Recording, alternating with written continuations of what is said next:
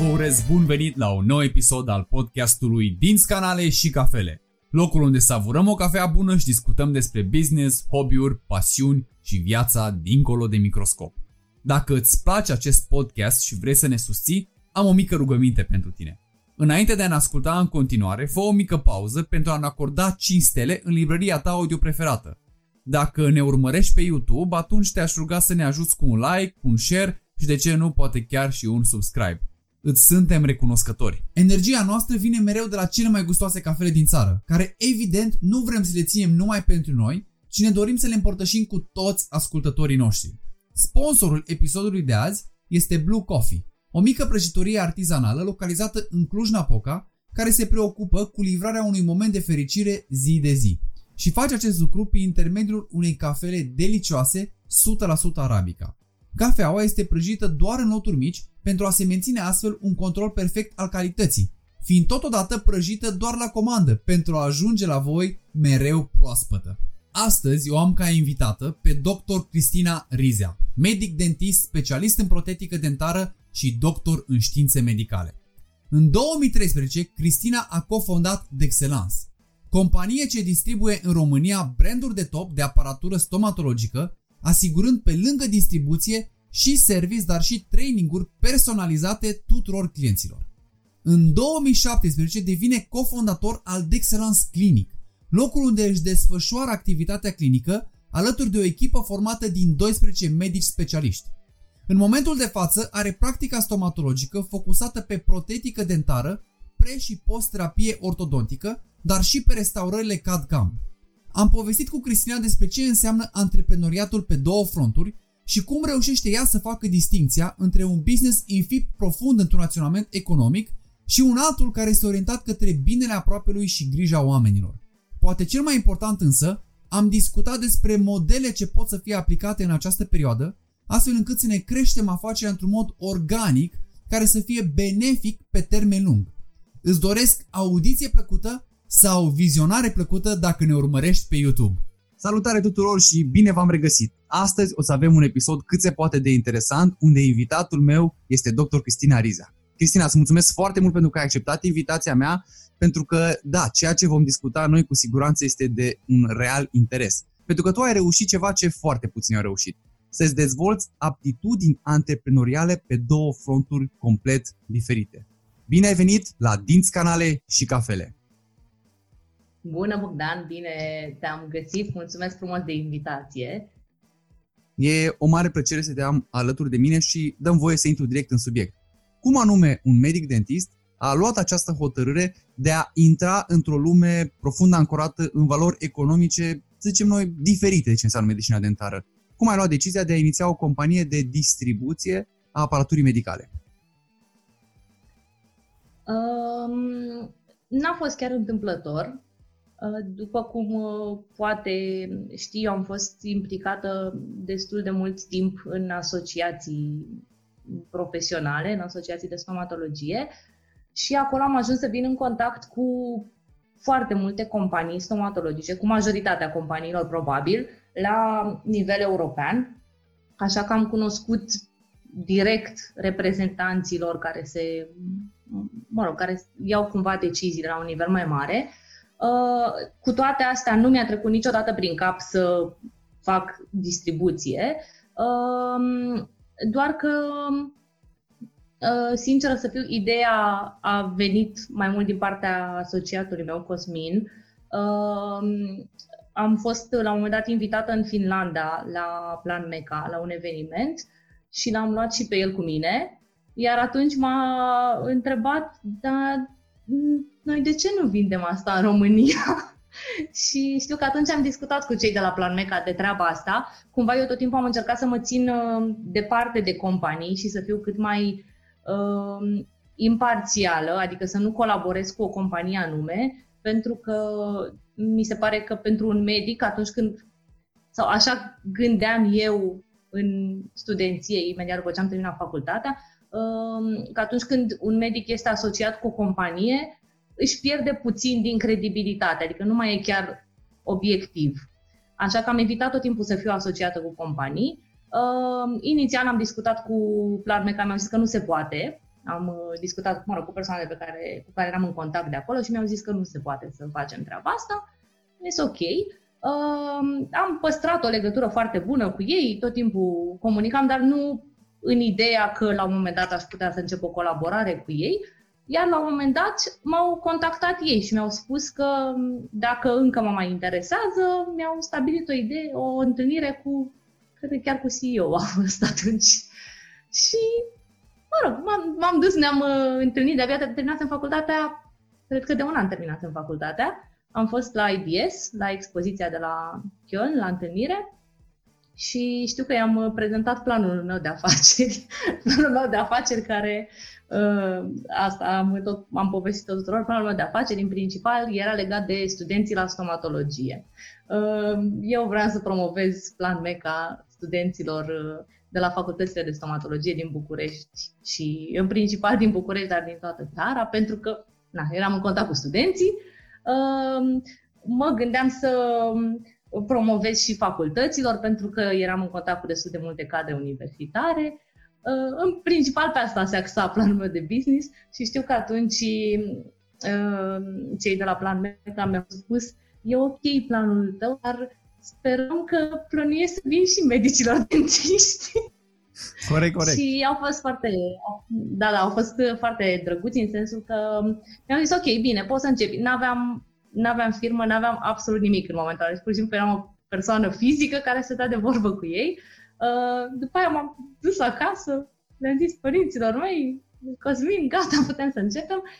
Și mă rog, am început, am înregistrat firma, dar a fost destul de greu la început, nu știam nimic despre asta. În același timp eu lucram în cabinet, adică eu lucram deja ca medic-dentist. Pot să spun mai mult ca sigur că n-am fi putut să facem asta dacă nu eram și dentist. Adică sunt foarte multe lucruri. Știu că la început, acum cumva Cosmin se ocupă de toată partea de vânzări, dar la început pentru el era un domeniu total, nu știa, și el lucra, adică și pentru el era cumva un hobby. Ce făceam noi? Un an jumate după ce am deschis firma, el lucra în continuare la serviciul lui obișnuit. Și n-avea nicio noțiune de stomatologie, nu știu că într-o zi m-a sunat să mă întrebe ce e o turbină, că îl întrebau medicii. Am înțeles. Și l-am învățat dinții, deci clar, mi se pare că dacă nu ești cumva, dacă n-ai cunoștințe de stomatologie, e destul de greu să faci un business în domeniul stomatologic. Așa că cumva e destul de natural ca cineva care face distribuție să fie și medic-dentist. Plus că mi se pare că ajută pentru că ai niște principii de business destul de sănătoase, care nu se axează decât pe business, ci și pe punctul de vedere al medicilor. Adică mie mi este foarte... De fiecare dată când suntem în dubiu cu un client legat de aparatură, mă gândesc atunci când avem o discuție cu clientul respectiv, cum aș proceda eu dacă cineva ar încerca să-mi vândă mie aparatele respective. Cum m-ar convinge sau ce ar fi mai bine pentru mine ca medic să-mi cumpăr din punct de vedere al aparaturii. Pentru că, așa cum știi, Planmeca e probabil printre cele mai scumpe branduri de echipamente medicale și vreau să-ți spun că atunci când am început, noi ne gândeam că, wow, dacă o să vindem un unit, două unituri pe an, o să fim super tari. Acum probabil că vindem, 50 de unituri pe an, nu știu, recunosc că nu mai știu la ce nivel este, dar lucrurile au mers mult mai sus decât ne-am gândit noi atunci când am început și este piață pentru asta, doar că trebuie un pic să vezi lucrurile și din punct de vedere al medicilor. Firește. Și sunt câteva lucruri care le-ai menționat în introducerea aceasta și aș vrea să le adresăm. În primul rând, ai spus că, iată, când un medic se hotărăște să aibă o colaborare mai strânsă cu o companie sau nici nu neapărat cu o companie, spune că de multe ori poate cu un produs, deci din cadrul portofoliului acelei companii, poate tu, folosești un anumit produs sau un anumit aparat, apar niște priviri un pic ciudate. Cumva lumea te privește ca fiind automat bias, ești înclinat către acel aparat, dar eu mereu încerc să discut cu colegii mei și când am avut aceste întrebări referitoare la dar de ce anume promovați produsul ăsta. Eu personal am încercat să transmit mesajul cum în meseria noastră, în stomatologie, care e o meserie profund tehnică, da? N-am putea să facem stomatologie fără aparatură. Nu putea să chem un pacient la mine acasă și să deschid un sertar în bucătărie și să mă apuc să fac o restaurare. Da? Și clar că avem nevoie de foarte multă aparatură. Și atunci, automat, această aparatură trebuie să vină în ajutorul tău. Iar, din nou, ca un medic care lucrează într-un singur cabinet, nu poți să ai 5 unituri, nu? În aceeași încăpere, după care să ai 5 micromotoare endo, 5 microscope. Nu vei merge pe un produs. Și așa este logic că în momentul în care îți faci un research, îți dorești să ai ce este mai potrivit pentru tine. Ori nu mi se pare că atâta timp cât tu promovezi un aparat despre care cunoști totul și la o adică dacă cineva te întreabă, poți să-l sfătuiești într-un mod cât se poate de punctual și integral, adică orice întrebare aveau, tu poți să-i oferi un răspuns la acea întrebare. Nu văd chestia asta ca fiind o chestie nici de cum neplăcută. Mi-ar plăcea ca mai mulți să fie mult mai punctuali. Da? Să nu mergi la un distribuitor care să vândă 40 de unituri și dacă îl întrebi despre fiecare, de fapt, are lampă, are scaun și turbină. Cam asta poate să spune despre ele. Adică îmi place întotdeauna când cineva, da, înțelege că un aparat aduce o anumită valoare pentru el. Nu trebuie neapărat să fie cel mai bun aparat din lume. Poate să fie pentru el aparatul potrivit și pentru alți 10 aparatul nepotrivit. Dar când vei avea o discuție cu acea persoană, îți va putea transmite absolut tot ce trebuie să știi. Iar tu după aia poți să iei decizia. E ciudat cumva că oamenii ne văd așa. Și vreau să te întreb, în momentul când tu ai început să comercializezi Planmeca, cumva ai simțit așa o, nu știu, n-aș zice o reticență, dar poate o ușoară agresivitate când discutai cu alți colegi și poate ziceau, da, se compară cu și îți dădeau apoi, nu știu, rapoarte. Ia uite, ăla e mai ieftin, de exemplu, sau ăla îmi dă și, nu știu, îmi dă și o lampă foto dacă cumpăr unii tu. Cum gestionai raportarea? Cum încercai oamenilor să le transmiți calitatea pe care, da, așa cum ai spus, Planmeca cu siguranță oferă? Bogdan, tot timpul, da, așa e, adică am resimțit cumva așa o mică... Da, să-i zicem, agresivitate, deși un cuvânt na, un pic mai dur, dar da, știu, mă înțeleg exact la ce te referi. Să știi că tot timpul am încercat să avem politica asta și la firmă și la clinică, că nu trebuie să ne străduim să convingem noi lumea că vindem ceva foarte bun. Tocmai de asta am ales să colaborăm cu niște firme care știm sigur că sunt foarte bune. Pentru mine, fiind și eu medic, pentru mine este extraordinar de important. Practic, eu mi-asociez imaginea cu firmele astea. Și este extraordinar de important ca firmele astea să fie cele mai bune din domeniul lor fiecare. Pentru că colaborăm și cu Dürr pentru partea de aspirație și compresoare, cu Zeiss pe partea de optică medicală, cu Melag pe partea de sterilizare. Și pur și simplu m-am gândit care este, din punctul meu de vedere, bineînțeles, așa cum ai spus și tu, unor medici le plac ce o firmă, altor medici altă firmă, dar m-am gândit care sunt, din punctul meu de vedere, companiile pe care eu le consider cele mai bune în fiecare domeniu al stomatologiei. Și am ales exact companiile alea și doar pe alea le vindem. Adică noi nu vindem două firme de radiologie, tocmai pentru că mi se pare foarte greu să ajungi să cunoști două firme, să ajungi să faci service la două firme diferite de echipamente. Și, mă rog, că nici nu poți să nu să induci în eroare, trebuie să-i spui ceva clar medicului. Ok, noi recomandăm firma asta de aparatură pentru că asta, după care... el la latitudinea lui să înceapă să compare cu alte firme, iarăși mi se pare o... Nu știu, nu pot să fac că e o greșeală de vânzări, dar noi nu facem niciodată asta, să dăm ca argumente ce fac alte firme. Tot la fel cum la clinică, niciodată nu dăm ca argumente ce se întâmplă la alte clinici. Adică mi se pare că pe noi, într-un business, trebuie să te intereseze și argumentele tale să fie legate doar de tine și nu legate de ceva ce face mai prost celălalt. Adică mi se pare o strategie foarte neproductivă de creștere, să-ți bazezi creșterea pe defectele sau pe, nu știu, eșecurile celorlalți, mi se pare că trebuie să bazezi creșterea tot timpul pe situația ta actuală și să faci mai bine decât tine, da, cumva. Nu, categoric. E normal și o creștere care se bazează pe propriile puteri, deci pe ceea ce tu poți să oferi clientului, e categoric o creștere organică.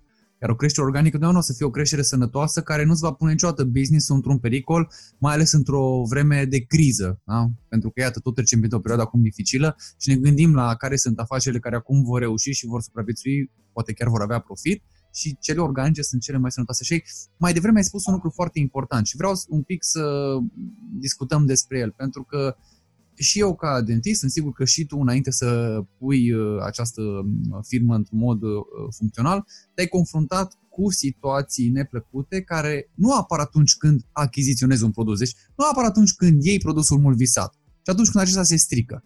Atunci când avem nevoie de service. Și discutând cu foarte mulți colegi în nenumărate întâlniri pe care le-am avut cu ei prin țară cu ocazia diferitelor cursuri, am văzut că asta e chiar o problemă reală. Mulți au dificultăți în a acoperi un service. Voi aveți un departament dedicat, adică dacă cineva vine și își cumpără un aparat de la voi și urte, peste un an îi se strică și să zicem că acel medic are un singur unit, un singur cabinet. Deci el nu are posibilitatea de a se muta în camera de lângă. Cum îl ajutați? Care sunt soluțiile care le oferiți? Cum ați făcut o strategie în această direcție spre a vă ajuta medici? Mai ales că sunt sigur că și tu ca medic știi cât de important e, nu? Să nu pui pauză așa brusc la un moment dat, gata 7 zile, nu mai lucrezi. Da. Da, Bogdan, e ceva pe care ne-am focusat foarte mult în ultimul timp, pentru că în ultimii ani am început să vindem din ce în ce mai mult, din ce mai multe echipamente și la asta se adună și faptul că deja echipamentele pe care le-am vândut, noi suntem de 7 ani pe piață, deci deja primele noastre echipamente sunt destul de vechi. Avem norocul că, așa cum am menționat, toate sunt extraordinar de fiabile, deci asta clar pot să o confirme toți clienții noștri că se întâmplă să aibă probleme, dar mult mai rar decât cu alte firme.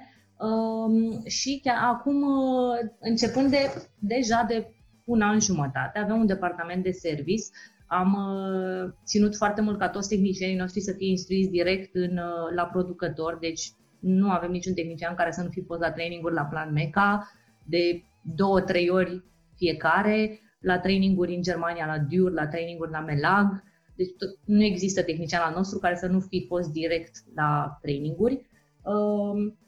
Departamentul nostru de service e în contact tot timpul cu producătorii online și, în general, cam toate echipamentele pe care le vindem sunt digitalizate, adică au softuri și putem să ne conectăm de oriunde la softul lor și să vedem ce e în neregulă la ele. De foarte multe ori putem să și rezolvăm prin TeamViewer problemele.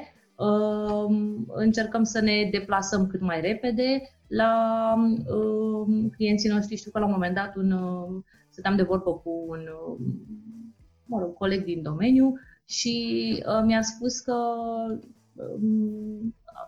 ar trebui cumva să tarifăm mai mult intervențiile urgente. Dar nu sunt de acord cu asta, pentru că mi se pare că faptul că intervenim rapid e un atu pentru noi și clienții văd asta. Atunci când am început noi serviciul pentru aparatura pe care o comercializăm, nu era foarte dezvoltat și cumva era chiar un argument de care ne loveam atunci când oamenii vreau să-și cumpere aparatură de la noi.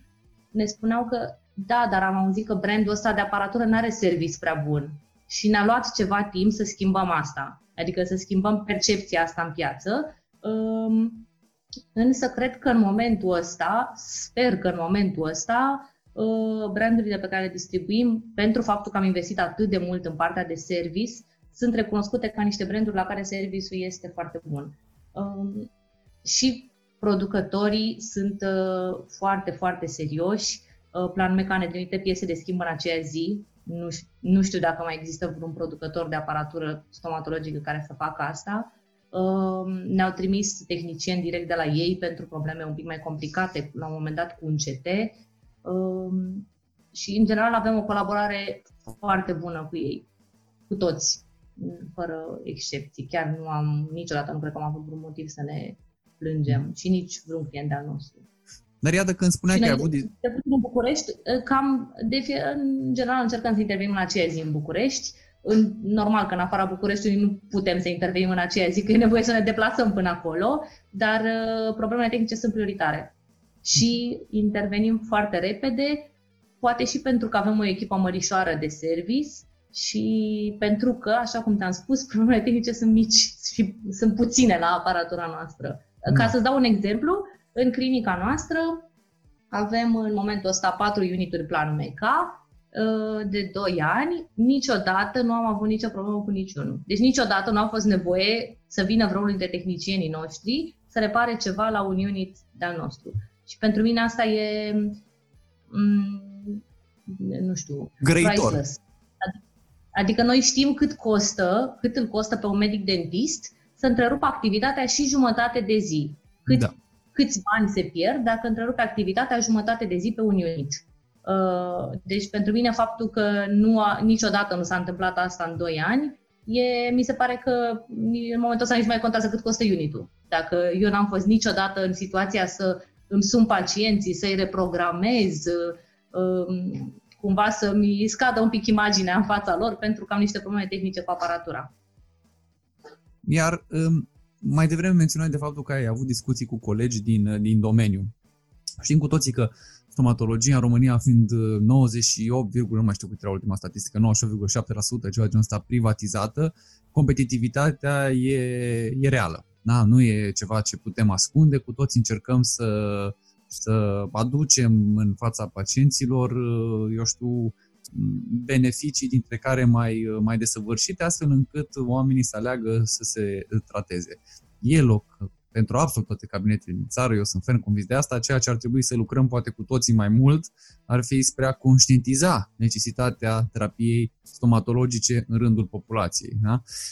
Cu toate astea, vreau să te întreb dacă aceeași competitivitate o ai resimțit-o și în domeniul distribuției sau dacă la un moment dat ai simțit cumva că această competitivitate nu se desfășoară, eu știu, respectând niște reguli de fair play ale jocului și a trecut în niște spații sau niște zone care te-au pus într-un moment să fii, nu știu, te simți inconfortabilă. Da, sigur. După cum știți, sunt foarte multe firme în România de aparatură stomatologică. Noi suntem foarte tineri. Eu când am început aveam 25 de ani, toți directorii de la celelalte firme de aparatură stomatologică aveau de la 50 de ani în sus. Deci, la un moment dat am avut o întâlnire, ei toți erau bărbați și toți erau de la 50 de ani în sus, eu aveam 25 de ani. Și nu-ți imaginezi că nu m-a băgat nimeni în seamă. Dar mi se pare că dacă îți vezi de treabă și nu... Pe mine nu m-a interesat niciodată ce fac alte firme, sincer. Știu foarte multă lume ce da. Trebuie să te intereseze, măcar așa, orientativ, dar nu m-a interesat pentru că eu tot timpul am avut foarte clar în cap unde vreau să ajungem și, nu știu, și la campaniile pe care le făceam, știu că la un moment dat am făcut o campanie, un proiect de finanțare, noi nu ne facem reclame, adică toți clienții noștri, toată creșterea noastră este din recomandări și la fel este și la clinica stomatologică. Știu că se poate dubla, tripla, quadrupla cifra de afaceri prin reclame, dar mi se pare că eu crește mult mai sănătoasă creșterea asta prin... Deci am resimțit, într-adevăr, tot felul de situații neplăcute din cauza concurenței, dar, nimic care să ne pună în dificultate, ca să zic așa. Adică, au fost copiate campanii de ale noastre, au apărut texte de pe site-ul nostru, cuvânt cu cuvânt, scrise de mine, inventate de mine, cuvânt cu cuvânt pe site-ul unei alte firme. Situații de genul ăsta, dar nu. Adică mi se pare că ok. Și dacă cineva a scris același text ca mine pe site, i-am anunțat, le-am spus treaba asta, și am schimbat eu textul nostru pentru că din moment ce eu am avut ideile pentru primul text, este clar că eu pot să am idei și mai bune pentru încă un text. Adică nu m-a deranjat tot la fel. La un moment dat am făcut un proiect cu fonduri și știu că o firmă concurentă, eram cu mapele în mână și m-a întrebat ce e acolo și mi-a fost rușine să zic că nu vă arăt. Și i-am dat o mapă și pe urmă m-am dus acasă și m-am zis, Doamne, de ce nu pot eu să zic nu, știi? Și știu că mama mea mi-a zis că dar nu te stresa, pentru că oricum tu ai făcut proiectul ăsta și așa cum l-ai făcut pe ăsta, luna următoare o să faci altul care să fie mai bun decât ăsta, iar ei îl vor face pe cel pe care tu l-ai făcut luna trecută. Deci eu oricum să-mi pun un pas în spate. Așa că am și o familie care mă susține foarte mult și au foarte mare încredere în mine, dar nu pot să zic că m-a deranjat vreodată treaba asta cu concurența. Mi se pare că concurența este foarte bună, pentru că dacă nu ar exista concurență, ne-am plafonat. Adică eu apreciez concurența și chiar mi se pare că este de multe ori productivă și ne motivează.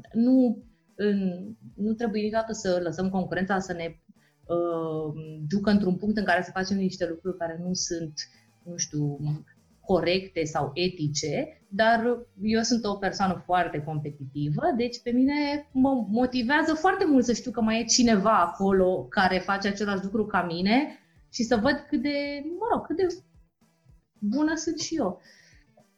Exact, iar modul acesta de gândire pe care foarte frumos l-ai enunțat, îl împărtășesc întru totul. E absolut normal să înțelegi că dacă tu la un moment dat ajungi să faci un lucru bine sau foarte bine sau cel mai bine, cineva se va inspira din ceea ce tu faci. E inevitabil. Dacă nu-ți dorești lucrul ăsta, propunerea mea e să nu faci nimic, că atunci cu siguranță nimeni nu se va inspira. Dar altfel e clar că cineva se va inspira și noi în trecut am avut genul ăsta de lucruri cu compania de cursuri, de altfel Îndoție cu pasiune este și marcă înregistrată. Nu neapărat pentru că mi-am dorit eu foarte mult să registrez marca, ci pentru că au fost diferite neplăceri în trecut. Dar asemenție, mi-am dat seama că nu ar trebui să mă deranjeze foarte mult aceste lucruri, faptul că inspirăm și pe alții. Și din contră, mi-a dat energia și mi-a dat puterea să înțeleg că, dacă cineva se inspiră în ceea ce facem, probabil că la un anumit nivel e bine. Și atunci mergem înainte. Probabil că faci ceva important și admirabil. Și n-aș merge într-atât de mult, dar ceva care să ajute pe cineva. Și atunci, într-adevăr, tu trebuie să te concentrezi pe ceea ce tu faci. Și dacă ceva ai făcut bine, cu siguranță poți să faci următorul lucru și mai bine. Și apoi și mai bine, și mai bine, așa mai departe. Asta e un sfat care poate ar trebui să îl primească mulți dintre colegii noștri, și să evite răutățile și clinciurile și eu știu ce discuții ar putea avea cu oameni care poate îi imită, poate încearcă să emuleze la un anumit nivel, ci să ia mai degrabă ca și un compliment. Ca pe un compliment, da? Foarte frumos. Da. Revenim un pic la discuția pe care a avut-o la IDS cu cei de la Planmeca. Mai zis acolo care a fost planul tău de afaceri. Însă, în momentul în care ați început efectiv să comercializați aparatura, deci în momentul în care ați început să vindeți primele unituri, cum anume s-a schimbat planul tău? Sau mai putea spune care a fost momentul în care ai zis, auzi, uite, știi ce, vorbind în echipa voastră, auzi, știi ce, planul ăla cu hai să vindem la studenți și în facultăți, haide să-l mărim un pic. Care a fost momentul? Sau cum s-a modificat planul ăsta de-a cursul celor 7 ani, pe parcursul celor 7 ani? Nu s-a modificat. Tot cu studenți. Tot așa. Dacă merge, planul e foarte bun. Da, ideea este că, din punctul meu de vedere, să investești în studenți este, normal cred că e o idee foarte bună, că e ideea mea, dar mi se pare că în momentul în care, în perioada studenției, studenții nu sunt bombardați de 1000 de branduri. În perioada studenției, câte firme de unituri dentare contactează studenții sau, le explică despre aparatura lor, îi lasă să testeze aparatura lor. Deci mie mi se pare că e un moment foarte bun pentru creierul studenților, nu e ocupat cu încă 1000 de branduri, nu au lucrat deja pe un unit dentar ca să se obișnuiască cu firma respectivă și să le fie greu să schimbe. Mi se pare mult mai greu pentru un medic care a lucrat 10 ani pe o firmă dentară de unit, se schimbe brandul. E mult mai greu pentru noi să convingem decât să convingem un student care este la început. Și țin să-ți spun că probabil că 90% din clienții noștri sunt persoane pe care le-am cunoscut când erau studenți și care au terminat facultatea și sunt foarte încântată că au hotărât să înceapă cu niște echipamente mai scumpe, dar foarte fiabile și că au ales calitate versus ceva ieftin și rapid și care se strică. Și mi se pare că asta cumva îi educă și pe ei în ce vor face în practica lor. Adică în loc să aleagă niște materiale ieftine și de calitate mai proastă, vor alege niște materiale de calitate mai bună pentru că înțeleg că pe termen lung vor avea rezultate mai bune și că este mai eficient din punct de vedere financiar pentru ei să facă o investiție puțin mai mare la început, dar care pe urmă le va permite să nu se streseze cu faptul că li se strică unit-ul de 2 ori pe săptămână și va lăsa la început, când ei oricum se descurcă un pic mai greu, să se concentreze pe practica stomatologică și nu pe problemele tehnice ale aparaturii. Adevărat. Da, deci cumva sunt foarte încântată că planul ăsta chiar a funcționat. De curând am echipat și Facultatea de Stomatologie de la Târgu Mureș, de care iarăși sunt foarte, foarte încântată și sper să urmeze și alte facultăți. Asta a fost cumva un target al meu, așa, un vis al meu să ajungem să echipăm facultăți și chiar am făcut un efort mărișor pentru asta, adică și cu echipa noastră, pentru că sunt niște echipamente care nu mai există în România și pe care tehnicienii noștri nu le mai văzuseră niciodată. În mod normal le instalează direct cei de la Planmeca, dar fiind perioada asta cu pandemia n-au putut să vină, așa că tehnicienii noștri s-au dus în Sofia, unde se montau niște aparate similare la o facultate privată și au ajutat pe cei de acolo care și ei montau singuri pentru prima oară așa ceva, cumva au făcut echipă în Bulgaria pentru asta și au montat pe urmă ei singuri în România și s-au descurcat extraordinar. Și au învățat singuri să facă treaba asta fără niciun pic de training. Da, eu te felicit foarte mult pentru treaba asta. Chiar te-am urmărit și chiar am văzut frumoasele poze care le-a spus de acolo, de la Târgu Mureș. Nu știu ce să spun decât că mi-aș dori foarte mult ca cât mai mulți distribuitori să aibă această viziune pe care tu o ai, pentru că toți acești clienți, da, pe care ei au fost cândva studenți. Iar este cât se poate important ca studentul pe parcursul acestor ani care au parte clinică inclusă în România, în continuare se lucrează pe pacient. Modul în care studentul lucrează pe pacient în cadrul clinicii nu trebuie să difere de modul în care ulterior va lucra. Și atunci este clar că are nevoie de aparatură care să-i înlesnească munca, da, nu să se chinuiască, nu să caute unitul unde merge apa, nu să caute turbina care funcționează, nu să caute încăperea unde există o lampă foto care merge. Da? Lucrurile astea n-ar trebui să existe. Tocmai de aceea mi-aș dori ca cât mai mulți distribuitori să aibă această implicare și să-și dorească să se orienteze și către studenți. Dar, întrucât mi-ai spus că lucrați cu studenți, vreau să-mi adresez o întrebare care e importantă. Pentru mine una a fost foarte importantă. Eu am fost un individ care, în momentul în care a început să lucreze, mă aflam într-o ignoranță masivă în ceea ce înseamnă orice aspect economic. Aș putea spune că nu știam absolut nimic. Resursele mele financiare erau cât se poate de limitate și a durat destul de mult, cred că 1 an jumătate, până să înțeleg de fapt ce surse de finanțare aș avea, cam cum aș putea să mi le planific și așa mai departe, ca să investesc într-un aparat. Dacă vine un student la voi, un proaspăt absolvent, să zicem că a terminat urmă cu 3 luni și își dorește achiziționarea unui unit, poate nu singur, poate sunt 3 studenți care vor să lucreze în același spațiu și vor să lucreze pe același unit în ture. Voi le oferiți un fel de consultanță, cum să-i ajutați să poate să obțină finanțare, cum anume să eșaloneze, să înțeleagă care sunt limitele, indicatorii economici pe care trebuie să-i aibă în vedere cei trei ca un grup, ca o societate, că poate s-a organizat într-un SRL, de exemplu.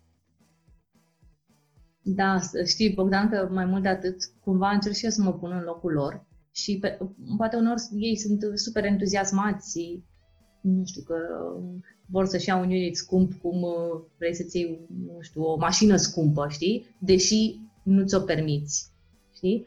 Și de multe ori, când sunt la început, în cazul în care, ok, nu au o susținere de undeva sau nu, îi întreb, ok, bine, și pacienți aveți, ați mai lucrat înainte, pentru că nu mi se pare ok nici să nu mai fi lucrat deloc, să nu aibă nicio susținere de undeva și pur și simplu să facă ei așa un mega efort să-și ia un scaun fițos, un unit stomatologic scump și pe urmă toate celelalte chestii din cabinet ieftine, pentru că am mai pățit și asta, un compresor prost, că unitul dentar și compresorul cumva sunt suflete pereche. Dacă unul nu merge bine, nu merge nici celălalt bine. Da. Deci mi se pare că cumva trebuie să fie sustenabilă toată treaba și încercăm să fim cât mai să nu vindem doar ca să câștigăm noi bani, și chiar să ne dăm seama dacă persoanele respective sunt ok cu achiziția respectivă și să nu se trezească peste un an de zile că de fapt vor să, nu știu, să vândă unit-ul, că nu le merge treaba. Adică eu de obicei urmăresc ce fac clienții noștri care sunt mai la început și mă bucur foarte mult când văd că au pacienți, că le merge treaba. Majoritatea își fac și singuri niște calcule dinainte. Noi le oferim niște soluții de finanțare. De multe ori eu mă mai întâlnesc cu ei și mai ajut și cu idei de, nu știu, cum să-și găsească echipa, le recomand medici, nu știu, niște mici strategii de business, ce m-a ajutat și pe mine, mă rog, încerc să le scurtez cumva drumul, să le fac așa un shortcut spre... Da. Deci, practic, niște soluții... Niște soluții business to business care nu sunt reci, rigide sau distante, ci din contra, au și un human touch așa, nu? Practic încerci să ai o relaționare cu ei apropiată de... Noi chiar construim relații cu clienții noștri, adică asta cred că pot să confirme toți, că de fiecare, cu majoritatea, este mai mult decât că le-am vândut un aparat. În general, de obicei echipăm clinica cu totul și ne ocupăm și de partea de proiectare, colaborăm cu fie cu arhitectul lor, fie cu arhitectul nostru, ca să fie totul cât mai integrat, să nu ne trezim că, ok, noi le-am instalat un scaun foarte frumos, dar de fapt trebuie să mai spargă podeaua ca să poată să instaleze scaunul nostru, că n-a fost gândită de la început toată treaba. Adică noi uneori inclusiv mergem cu clienții să-și caute spațiu pentru clinică. Deci ei ne contactează înainte să aibă spațiu și ne spun, ok, vreau să deschid ceva, vino să vezi cum ți se pare, e potrivit pentru o clinică? Și cu foarte mulți facem treaba asta. Încercăm să-i consiliem de la început pentru că e și viața noastră mai ușoară puțin. Adică știm că în momentul în care au proiectat totul, de exemplu pentru uniturile de Planmeca, sunt șanse foarte mari să le cumpere. E posibil să nu le cumpere și noi nu cerem bani pentru toată treaba asta, dar pe de altă parte învățăm și noi din asta. Adică în momentul în care am mers și am văzut 50 de spații pentru clinici, clar am devenit și noi mai buni și avem mai multă experiență în a identifica care sunt lucrurile la care trebuie să ne uităm la un spațiu pentru o clinică. Și asta e, chiar dacă nu cumpără clientul, tot am învățat ceva din chestia asta. Chiar dacă n-am câștigat bani și am și ideea asta că tot trebuie să ne purtăm cu toată lumea ca și când ar cumpăra, chiar dacă nu cumpără, pentru că și dacă nu cumpără oamenii acum, poate peste un an, 2, 3, 5 vor cumpăra. Și e bine să lăsăm o impresie cât mai bună. Corect. Și îmi place că din tot ce discutăm se vede clar că modul vostru de lucru e unul integrat. Nu e neapărat ceva haotic și consolidat așa pe... Am auzit eu la cineva că așa face, hai să fac și eu. Ceea ce este foarte bine. Și tocmai de aceea te-aș întreba, pentru că știu că mai întâi a venit firma de distribuție și apoi a sosit și clinica. Ce anume ai preluat din toată experiența asta pe care ai avut-o cu firma de distribuție și ai purtat-o în clinică? Și cum anume ai considerat că te-a ajutat această experiență pentru a pune la punct anumite lucruri? Adică ai simțit că, având deja posibilitatea de a relaționa în acest domeniu, ai evitat alte greșeli pe care, uite, să zicem, cei cu care mergi și vezi aceste spații pentru clinică, poate sunt predispuși să le facă la început. Da. Să știi că mai întâi au fost, așa că mă gândesc ca etape, mai întâi au fost asociațiile pentru mine, unde am învățat extraordinar de mult. Adică, nu știu, am învățat diplomația, cum să scriu mail-uri, cum să formulez o propunere de business, de sponsorizare, cum să lucrez în echipă, cum să motivez echipa, iarăși asta mi se pare ceva extraordinar de important. Deci mai întâi a fost asta pentru mine, după care, din anul 5 de facultate, eu am început cumva să tratez pacienți, ok, cunoscuți de-ai mei, într-un cabinet de-al unei prietene, ea stătea lângă mine, toți erau cumva rude, prieteni, dar deja eu am început să lucrez în anul 5 de facultate, iar în momentul în care am terminat facultatea, lucram, adică zilnic lucram în cabinet, minim 6 ore pe zi și toți pacienții erau pacienții, adică nu-i primeam de la cabinetul respectiv, nu știu dacă mai ții tu minte cum era cu voucherele astea gratuite de igienizări, eu primeam doar pacienți din ăștia cu voucherele gratuite de igienizări, nu eram plătită pentru asta. Okay. Toată treaba era că fac cumva pacienții să rămână în continuare la mine pentru tratamente, pentru că altfel eu doar munceam pe gratis dacă nu-i făceam să rămână în continuare. Deci cumva așa am învățat un pic ce înseamnă să te vinzi ca medic. Și pe urmă, la clinica unde am lucrat imediat când am terminat facultatea, avea un business coach cu care ne obligau să ne întâlnim o dată pe săptămână și, mă rog, îi dădeam și un procent din încasări și știu că unii dintre medicii care lucrau acolo nu erau foarte încântați de faptul că trebuia să dea un procent din încasări. Mă rog, eu la început nu prea mă concentram așa pe câți bani câștig, pentru că cumva îi câștigam, nu pot să-mi dau seama acum, dar cumva veneau. Și vreau să spun că partea asta cu coach-ul, pe mine m-a ajutat, cu coaching-ul m-a ajutat foarte mult. Adică, ți-am spus că ne ocupam doar de pacienții ăștia de la care nu primeam bani și m-a ajutat de la un nivel la care la început nu rămânea aproape niciun pacient la mine pentru tratament, la nivelul la care dacă era un pacient care nu rămânea pentru tratament, nu înțelegeam ce se întâmplă, adică înțelesem de toți pacienții se întorceau și am început cumva să înțeleg niște lucruri legate de psihologia vânzărilor, de ce trebuie să le dai oamenilor ca ei să mai vină încă o dată, niște tips and tricks așa legate de vânzări. Iar pe urmă, când am început partea asta cu business-ul, eu lucram ca dentist, deci lucrez ca dentist și toți pacienții pe care i-am avut de la început sunt pacienți pe care i-am câștigat eu. Adică niciodată eu n-am lucrat la o clinică unde să mi se dea pacienții clinicii. Da. Tot timpul am lucrat doar pe pacienții mei. Iar în momentul în care am deschis clinica acum 2 ani, deja aveam foarte mulți pacienți ai mei și mulți medici colaboratori specialiști cărora le trimiteam eu pacienți și inclusiv medici de stomatologie generală cărora le dădeam eu pacienți. Așa că toți medicii ăștia acum fac parte din echipa noastră. Deci cumva era următorul nivel doar din punct de vedere organizatoric, dar eu tot timpul am fost organizată, eu cu medicii specialiști cu care colaboram ca un fel de clinică independentă în alte clinici. Clinică răspândită, să zicem așa. Nu, dar medicii specialiștii chemam tot în clinica unde lucram. Ah, ok. Că cumva eu aveam... nu știu, firma mea, PFA-ul meu, că s-a mai schimbat felul de organizare, și cu medici specialiști pe care îi plăteam separat ca să trateze pe specialități pacienții mei.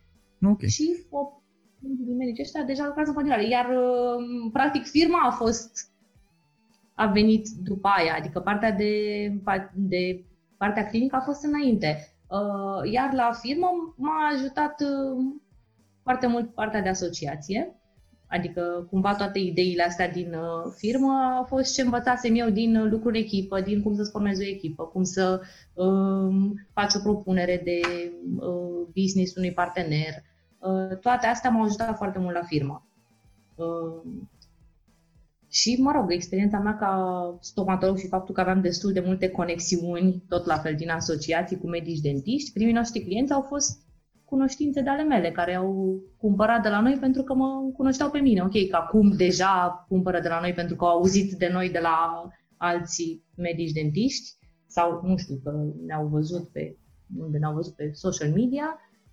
Asta e altceva, dar la început așa am început, doar prin recomandări.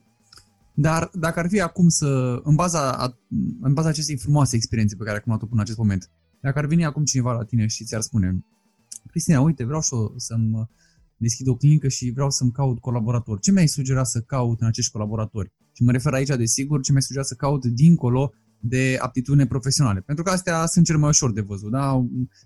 A zice că simplu să-ți dai seama despre eficiența unui om într-un anumit domeniu, dar știm cu toții că o colaborare de succes nu se bazează doar pe aptitudine practice ale medicului în cauză, sunt multe alte elemente. Ce le putea sugera? Cum să dezvoltă aceste relații puternice despre care ne-ai tot povestit? Care sunt pașii care trebuie să urmezi? Cum abordezi un om într-un mod încât să-l faci să lucreze în echipa ta și, cum bine ai precizat, cum faci după aia să-l motivezi să rămână în echipa ta? Pentru că vorbind cu foarte mulți colegi care au diferite business-uri, poate să fie cabinete la partere de bloc cu 2 unituri, poate să fie clinici care au câte 6, 7, 8, 9 unituri, toți îmi reclamă aceeași problemă. Bogdan, am avut un coleg foarte bun era, dar la un moment dat a zis că nu vrea să mai coleze bune și a deschis propriul cabinet. Practic toți se confruntă așa cu o lipsă de, eu zic, de omogenitate, pentru că atât din cât există omogenitate și o echipă puternică, mi-e greu să cred că mulți își doresc să plece, mulți își doresc să iasă dintr-un mediu prolific din toate punctele de vedere ca să înfrunte ei singuri greutățile profesiei, ale vieții. În primul rând, pentru mine cel mai important este ca persoanele cu care lucrez să fie serioase.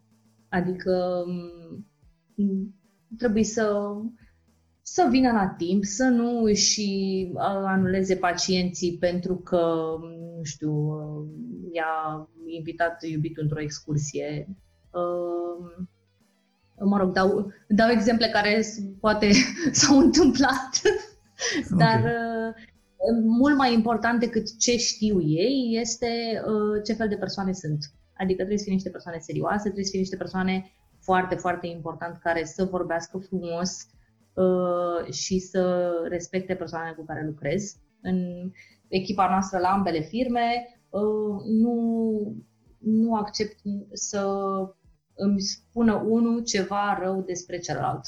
Adică mi se pare că în mod normal cam observ eu ceva rău, iar dacă este ceva ce nu-i convine unuia despre celălalt, tot timpul îi încurajez să își spună unul altuia. Adică nu... Sunt câteva principii, așa că trebuie să fie sincer, să fie cât mai direct, să nu se supere dacă cineva e direct cu ei, pentru că eu sunt foarte directă cu ei. Adică le spun imediat, nu știu, de față cu pacientul nu poți să îți verifici telefonul. Absolut evident. Și asta nu înseamnă că eu m-am supărat pe ei, dar asta înseamnă că aș vrea ca data următoare să nu se mai întâmple, iar dacă se mai întâmplă, data următoare mă voi supăra pe ei. Da, dăm voie un pic să te întrerup, ca să creezi o continuitate între ceea ce ai spus adineauri și ceea ce urmează eu să te întreb. Pentru că cine citește manuale, cărți, articole, editoriale despre leadership și business, probabil că au observat că există mai multe feluri de leadership, da? Poate să fie făcut în diferite feluri. Și vreau să te întreb, care este opinia ta în cele două business-uri? Pentru că, iată, aici ai două business-uri pe care le conduci și trebuie să ai o opinie, că altfel nu cred că poți relaționa cu oamenii. Care este ideea ta în ceea ce înseamnă ierarhizarea business-ului? Adică crezi că într-o afacere trebuie să existe întotdeauna un individ care să aibă această capacitate de a trasa liniile? Asta ai voie, asta nu ai voie? Sau mai degrabă crezi într-un business unde există un nivel de permisivitate crescut, unde tu te bazezi practic pe bunul simț, pe capacitatea lor de raționalizare a situațiilor? Cum vezi lucrurile? Pentru că sunt multe abordări aici și sigur că fiecare poate să-și aleagă drumul. Nu știu, care găsi tu că e care mai potrivită în business-urile pe care tu le conduci, evident? Păi, mie mi se pare că la mai potrivită cea în care fiecare este responsabil și înțelege exact ce are de făcut și nu, în niciun caz nu trebuie să stau eu să urmăresc dacă și-au făcut treaba. Vin ei cu idei, din propria inițiativă se apucă să facă diverse chestii. Deci cumva astea sunt genul de persoane pe care încerc să le am în echipă și pe care încerc să le atrag spre noi. Adică și dacă le observ, și dacă nu am un post în echipă liber, în momentul în care intru în contact cu astfel de persoane și îmi dau seama că are potențial, o iau în echipă fără să avem nevoie de ea, între ghilimele. De exemplu, managerul clinicii noastre, am cunoscut-o într-un moment în care eram la început cu clinica, în momentul în care i-am spus surorii mele, care este și asociata mea la clinică, când i-am spus că vreau să luăm un manager pentru clinică și că am găsit o fată pentru asta, am spus, dar noi nu avem bani de un manager pentru clinică, trebuie să facem. Da, și cumva încerc tot timpul să reperez genul ăsta de persoane care au inițiativă și pe care nu trebuie să le controlăm noi și la care nu trebuie să depun eu un efort ca să le fac să-și facă treaba. Iar în momentul în care deja sunt pusă în situația de a verifica, nu știu, dacă cineva a plecat mai devreme de la serviciu, deja e ceva în neregulă. Adică eu nu am fost obișnuită să mă verifice cineva dacă mi-am făcut treaba, pur și simplu mi-am făcut treaba. Iar atunci când ajung într-o astfel de situație cu cineva, e momentul să întrerupem colaborarea. Sau tot la fel, dacă eu în general încerc să corectez comportamentele astea, le spun odată, le mai spunem încă a doua oară, dar deja dacă observ că nu se schimbă nimic, trebuie să căutăm o altă persoană pentru poziția respectivă, care să fie în spiritul echipei noastre. Iarăși ce încerc să deleg, cumva să pun responsabil pentru fiecare activitate din clinică, dar e foarte important ca responsabilii ăștia, la rândul lor, să vorbească așa cum aș vorbi și eu. De exemplu, nu știu, asistenta șefă nu poate să le scrie altor asistente ce prost ai făcut treaba astăzi, nu te descurci deloc bine. Trebuie să formuleze un pic mai diplomat și a trebuit să am discuții de diplomație cu asistenta șef, adică să explic că ea trebuie să fie un pic mai sus și să nu se certe cu celelalte asistente și doar să le spună cât mai politicos și cât mai prietenos, într-un sens constructiv și nu într-un sens destructiv al relației. Și asta e destul de greu să învețe. Adică e mult mai simplu să învețe să spele instrumentarul decât să învețe cum să formuleze un mesaj pe grupul de WhatsApp care să nu fie agresiv pentru celelalte asistente. Corect. Dar și merge ok. Dă-mi voie să te întreb, cum anume este, sau cum anume ai simțit tu că lumea percepe stilul ăsta direct? Pentru că și eu, la rândul meu, să știi că sunt un timp destul de direct, adică încerc mereu să îmi transmit mesajul foarte clar și ferm. De multe ori de teama de a nu fi interpretat. Nu-mi doresc ca cuvintele mele să capăte o altă conotație în mintea celui care mă ascultă. Vreau să înțeleagă foarte clar mesajul meu, care poate nu e plăcut întotdeauna, pentru că nu întotdeauna discutăm în viață despre lucruri plăcute. Mai sunt și momente în care trebuie abordate probleme care poate ne scot din zona de confort, poate chiar ne supără, dar este bine să le discutăm. Dacă putem găsi soluții, cu atât mai bine. Cum simți că există, sau cum simți în business că modul ăsta direct? Pentru că de multe ori din partea unor persoane care poate au mult mai multă experiență decât aș avea eu în domeniul ăsta de people management, mi-au atras atenția asupra faptului că nu aceasta e calea. Ar trebui cumva să încerci să fii mult mai capabil de a lansa subînțelesuri. Nu știu, personal nu reușesc să fac asta, asta ține evident și de persoană, însă tu te-ai confruntat cu dificultăți din bursa de vedere. Faptul că ești prea directă să-ți aducă, nu știu, dezavantaje sau să nu reușești mereu să obții beneficiile care le cauți. Păi, Bogdan, mi-a adus și dezavantaje, adică poate nu trebuie să spui uneori așa tot ce îți trece prin cap, dar pe de altă parte, acum deja sunt în etapa în care îmi dau seama că așa sunt eu și clar, nu e greu să te mai schimbi din punctul ăsta încolo. Și în afară de asta, nu am timp să fiu indirectă, adică mi se pare că pierd foarte mult timp dacă stau să le dau indicii. Nu știu, mi se pare că e mult mai respectuos și față de timpul lor și față de al meu să le spun direct care este problema, că de asta suntem acolo, că nu plănuiesc să fie cei mai buni prieteni ai mei, cei cu care lucrez, plănuiesc să avem o relație în care ne respectăm, dar în care totuși suntem acolo să facem o treabă și trebuie să o facem cât mai bine și dacă există ceva ce nu e bine, trebuie corectat. E ceva despre care m-am tot gândit să scriu, faptul că în momentul în care ai un business, automat, pentru unele persoane ești o persoană rea. Nu ai cum să ai un business și să nu trebuiască să corectezi lucruri, să punctezi anumite lucruri, să încetezi colaborări cu diverse persoane, iar automat persoanele nu te vor mai place, că nu au cum să te mai placă în momentul în care, nu știu, i-ai dat afară sau le-ai spus că nu se descurcă așa cum ai vrea tu să se descurce. Deci, din păcate, atunci când ești antreprenor și ești într-o poziție de conducere, trebuie să-ți asumi faptul că trebuie să fii, între ghilimele, mai rău decât sunt cei care sunt angajați. Pentru că cei care sunt angajați nu sunt puși niciodată în situația de a face observații, Cineva mi-a spus că eu văd doar când... Cum mi-a spus? Că eu le spun doar când e ceva în neregulă. Și am spus da, pentru că în tot restul timpului totul este perfect și mi se pare că vă pierd și vouă timp, ok, că uneori le mai spun că merge foarte bine, dar cumva pierd și timpul meu, pierd și timpul lor să stau să le spun la fiecare lucru bun pe care îl fac, bravo, ai făcut un lucru bun, îți voi faceți toate lucrurile bune, că de asta sunteți cu mine în echipă și dacă întâmplător o dată pe săptămână faceți un mic lucru rău, e super important ca cineva să vă spună de lucrul ăla rău, ca voi să știți data următoare și să-l faceți mai bine.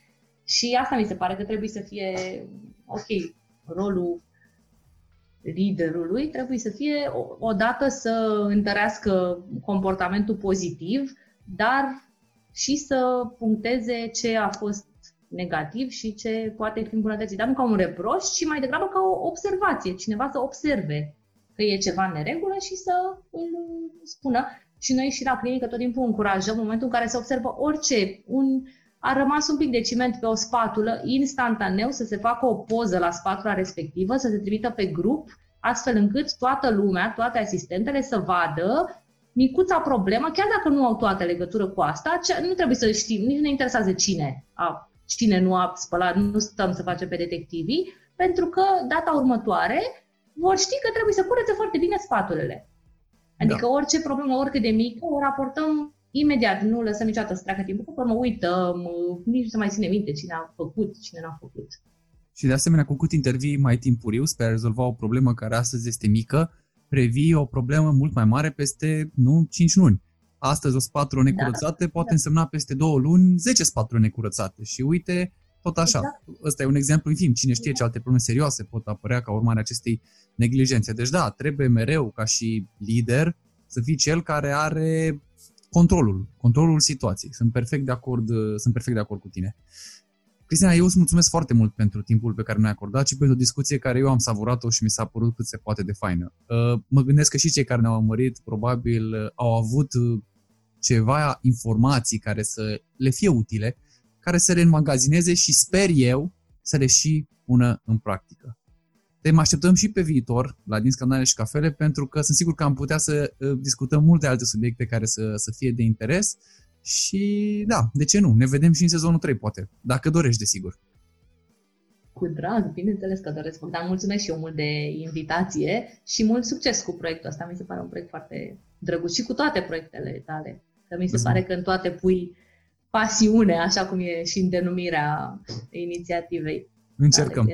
Fără pasiune mai greu să reușești în viață. Asta e filozofia noastră. Îți mulțumesc foarte mult și îți doresc o zi cât mai frumoasă în continuare. Mulțumesc, Bogdan. Pa, pa! Cam asta a fost pentru astăzi. Îți mulțumesc foarte mult pentru că ne-ai urmărit și sper că această conversație să fi fost una utilă. Dacă vrei să câștigi o pungă de cafea din partea sponsorului acestui episod, nu uita să verifici notițele episodului. Dacă ți-a plăcut acest episod, însă ai avea ceva sugestii pentru noi, te invit să ne contactezi. Suntem mereu convinși că putem face mai bine, iar sfaturile tale ne sunt de mare folos. De asemenea, dacă vrei să ajuți acest podcast să crească, te invit să ne lași un review și de ce nu și câteva stele în librăria audio pe care o folosești pentru a ne asculta. Dacă urmărești podcastul pe YouTube, un share, un subscribe și de ce nu un like ne sunt de mare folos. Până data viitoare, nu uitați să vă susțineți prăjitoriile și cafenele locale, să rămâneți sănătoși și tot ce faceți, să faceți cu pasiune.